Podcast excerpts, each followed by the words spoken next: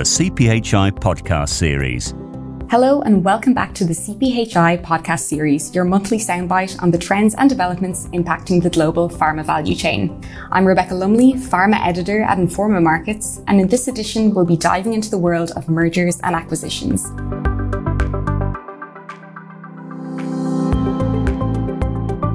Mergers and acquisitions, or M&A for short, describes the consolidation of companies or assets through various types of financial transactions. In 2021, global mergers and acquisitions hit an all-time high, and in the pharma and healthcare industries, these kinds of deals show no sign of slowing down. Many companies in this space are looking towards M&A as they attempt to optimize their portfolios and access new technologies. But striking a successful deal isn't as simple as just buying an asset and tacking it onto your existing company infrastructure. M&As can pose a wide range of challenges, which, in the absence of proper planning and coordination, can cause deals to fail. To find out what goes into a successful M&A, we're joined today by Dr. Fintan Walton, CEO and founder of Pharma Ventures. Pharma Ventures is a premier transaction advisory firm that specializes in M&A deals, partnering, and strategic alliances in the life sciences industry. Fintan, you're very welcome to the podcast. Thanks for joining us today.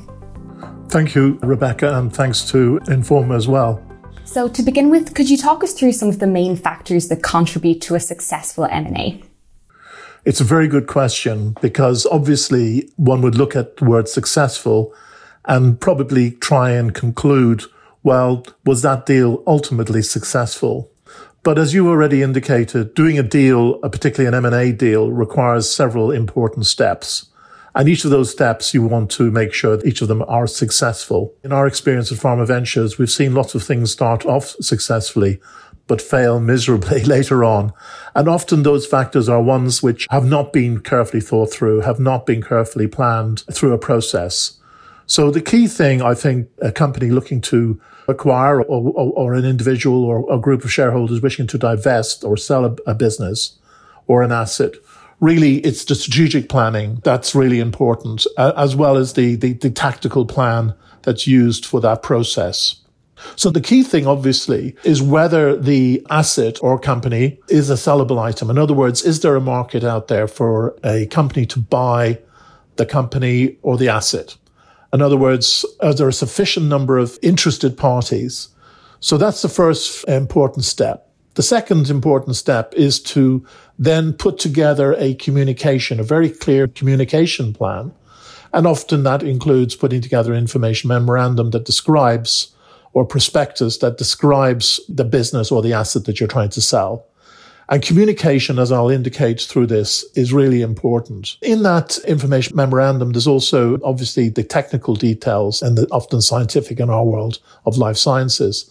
But equally important are the commercial context. And the other important part to doing a deal is making sure that everyone in your team is aligned. And you also need to make sure that you've got the right people in the team and you've got to make sure who's going to speak, who's going to contribute within that team, particularly later on in negotiation.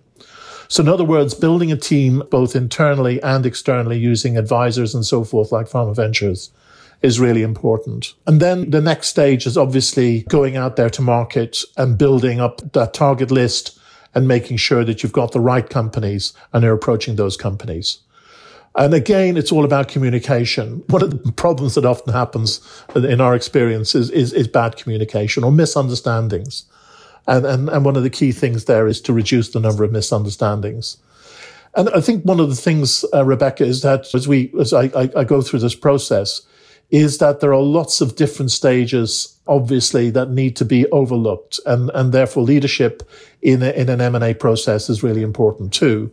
And part of that is making sure that you've got your VDR, your, for, uh, that's a virtual data room, which will allow interested parties to gain access to all the information that's required to make, help them make decisions. And also obviously to put in an offer that is uh, going to be hopefully um, reasonable. And then I think what we'll go on to talk about later is once you've got the deal done, and there's a lot more detail, obviously, in this process. But once we get to the final stages, which is the deal's been done, then there's the integration part. That integration part needs to start pretty early on.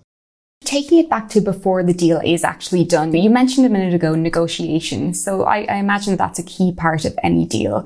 Could you tell us what successful M&A negotiation looks like? it's a good question. I can tell you what it doesn't look like. uh, it, it's when miscommunication occurs. The, first thing in terms of negotiation is preparation for negotiation. And part of that, again, going back to looking at your team and looking at who's going to participate in negotiation and what is your position in negotiation. Um, that's really important. So the, the more preparation you put into your negotiation, the more likely you're going to have a successful outcome. And then you've got to, in negotiation, decide who's going to be the communicator uh, and who are you going to communicate with. And I think also in negotiation, I think it's very important to be clear about the pathway for negotiation so both parties understand that process, that step by step process by which you ultimately will come to an agreement.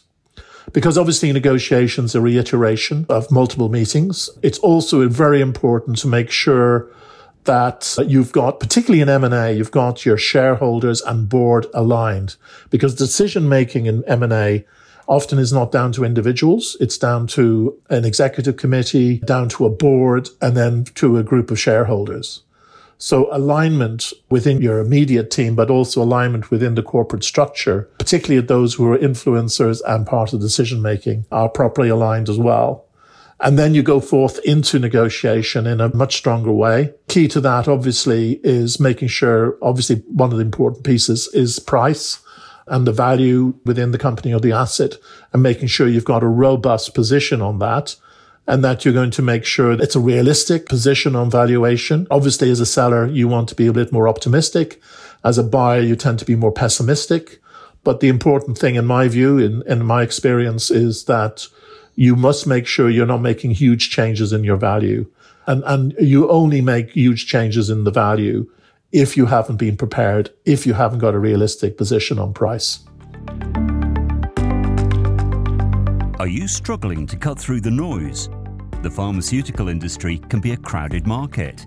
Partner with CPHI Online, the largest pharma marketplace and community worldwide. Get direct access to 280,000 pharma buyers and gather qualified leads all year round to help build your pipeline and grow your revenue. With CPHI Online, you'll be able to stand out from the competition and reach a large global pharma audience. To learn more about promoting your company using only one platform, go to cphionline.com.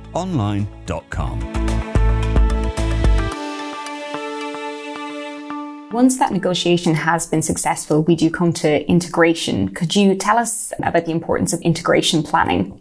Integration is really important. And, and, in fact, I would say integration starts way at the beginning. More or less the company itself, particularly we're talking about a company rather than just an asset, but it also applies to an asset. You've got to talk about who's going to stay and who's going to go. Or what's the likely scenario in which a buyer will want to uh, retain staff or get rid of staff.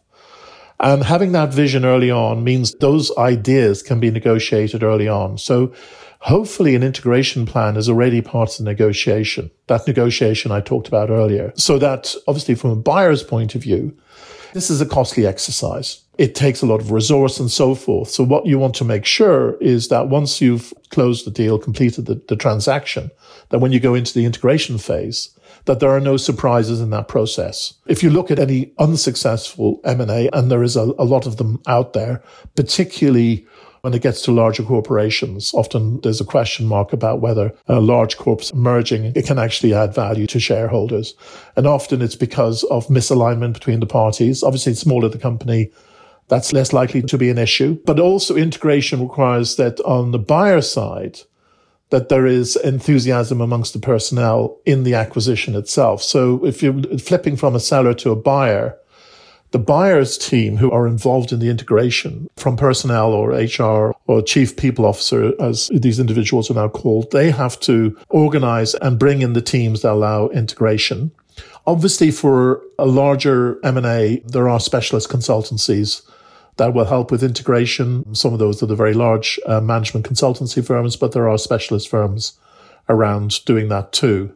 So it's preparation on one side and the other and having a clear pathway for that integration, more or less agreed right at the time when you're negotiating or uh, have, have negotiated the deal. So the integration itself can be a very smooth exercise.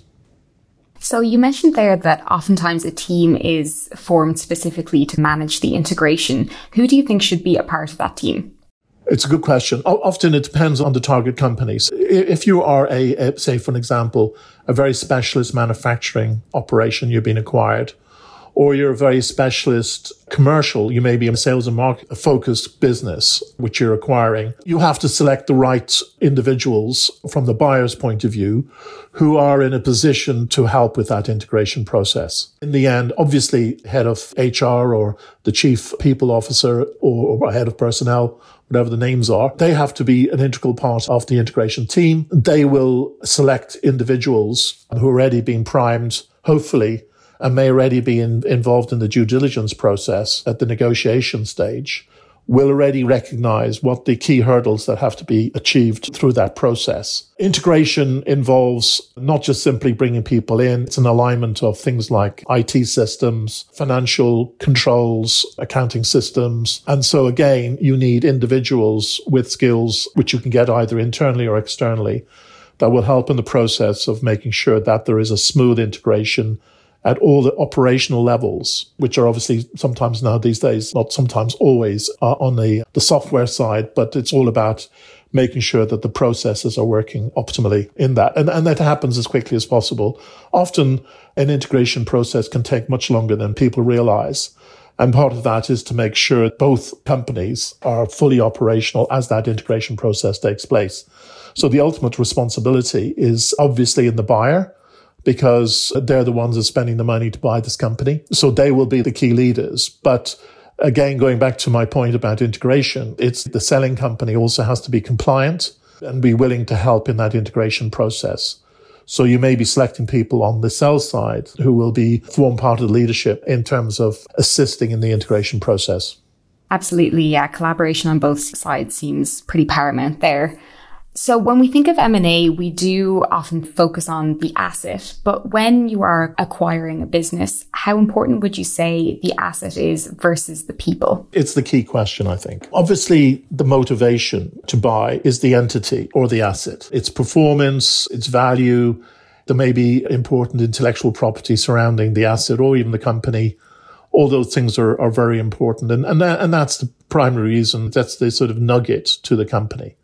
However, it's people really that are going to actually make this a successful outcome or not. This podcast is about successful M&A and successful M&A only occurs if you've got the right people involved in the, not just only in the process of doing the M&A and the integration, which we've talked about, but also how that business is going to go forward. People are really important.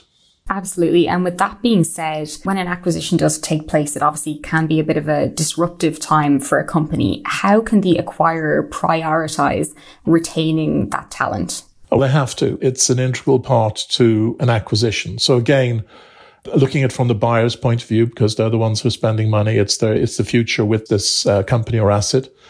They need to look into what talent they want to retain. There are a number of multiple ways of retaining talent through the uh, share options, through handcuffs and, and also earnouts amongst the key top staff. So it's quite normal for most M&As particularly if there's a founder or the senior management that the buyer wants to retain, there will be an earnout component and that earnout will be linked to the continual performance of the company. And, and I think this is where focusing on successful, you can have all these financial inducements, which we, which we may come on to in, in, in a moment, but it's also around the culture. And one of the important bits, I think, I've seen deals fall because of differences in culture between the two parties. People can be induced to stay for lots of money, but if they're not if they're not motivated and then they're actually demotivated by the culture that they're being absorbed into, the buying company can lose a lot of value. So again, re- really reinforcing the, the importance of people and retention is these financial inducements, but also it's, it's recognizing the culture and how those two cultures are going to be married into a future company. So finally, what factors cause M&As to fail? Rebecca, all the points I've tried to make through this podcast are an integral part to failure if they don't if they don't go in the right direction. And failure actually, I would say that believe it or not, failure starts at the beginning. You can avoid failure by making sure that right at the very beginning, you have everything lined up correctly. Um, and, and, that's why it's important to use advisors. And, I, am you know, I, okay, that's, this is what Pharma Ventures does. And I'm not saying necessarily people should use Pharma Ventures. But because it's, it's such a resource intensive activity, I would say that to, to try and do it on your own without an advisor and, and bringing in an additional team that will help you through a process of buying or selling, you're more likely to fail because it's often the other key thing when we're working with a client who wants to sell.